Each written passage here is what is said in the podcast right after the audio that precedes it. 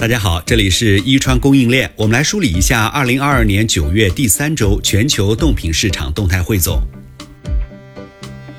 南方共同市场四个国家的成品牛价格下跌。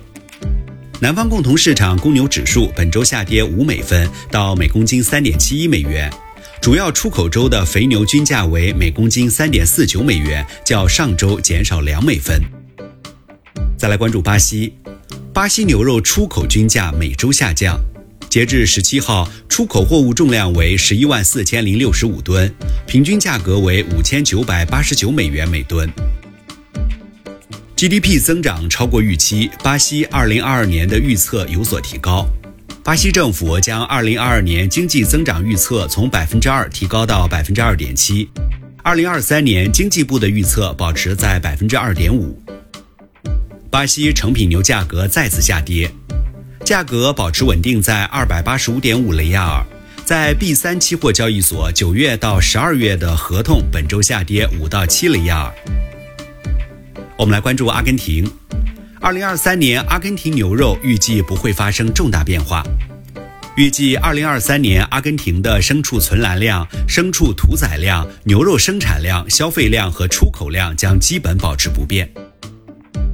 阿根廷出口牛价格保持稳定，而出口至中国用的工业母牛似乎也伴随着这一市场的疲软而下跌了十比索，下调到每公斤四百四十到四百八十比索。阿根廷成品牛价格仍面临压力，成品牛价格再次下调。最后，我们来关注其他市场的动态。八月中国牛肉进口量记录。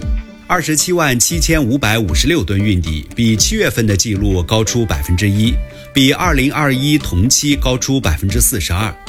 截至今年八月，中国进口了一百七十三万吨装运重量的牛肉，同比增长为百分之十二。意大利银行对成品牛市场的预测。最后一季度的牛肉价格也面临更大的挑战。如果出口牛的供应量仍然很高，牛价格的复苏将更多的取决于国内市场牛肉价格的上涨。乌拉圭价格大幅调整后的初步稳定迹象。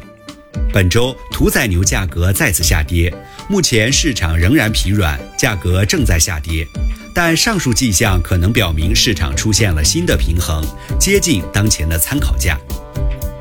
这里是一川供应链，关注我们，了解更多市场动态。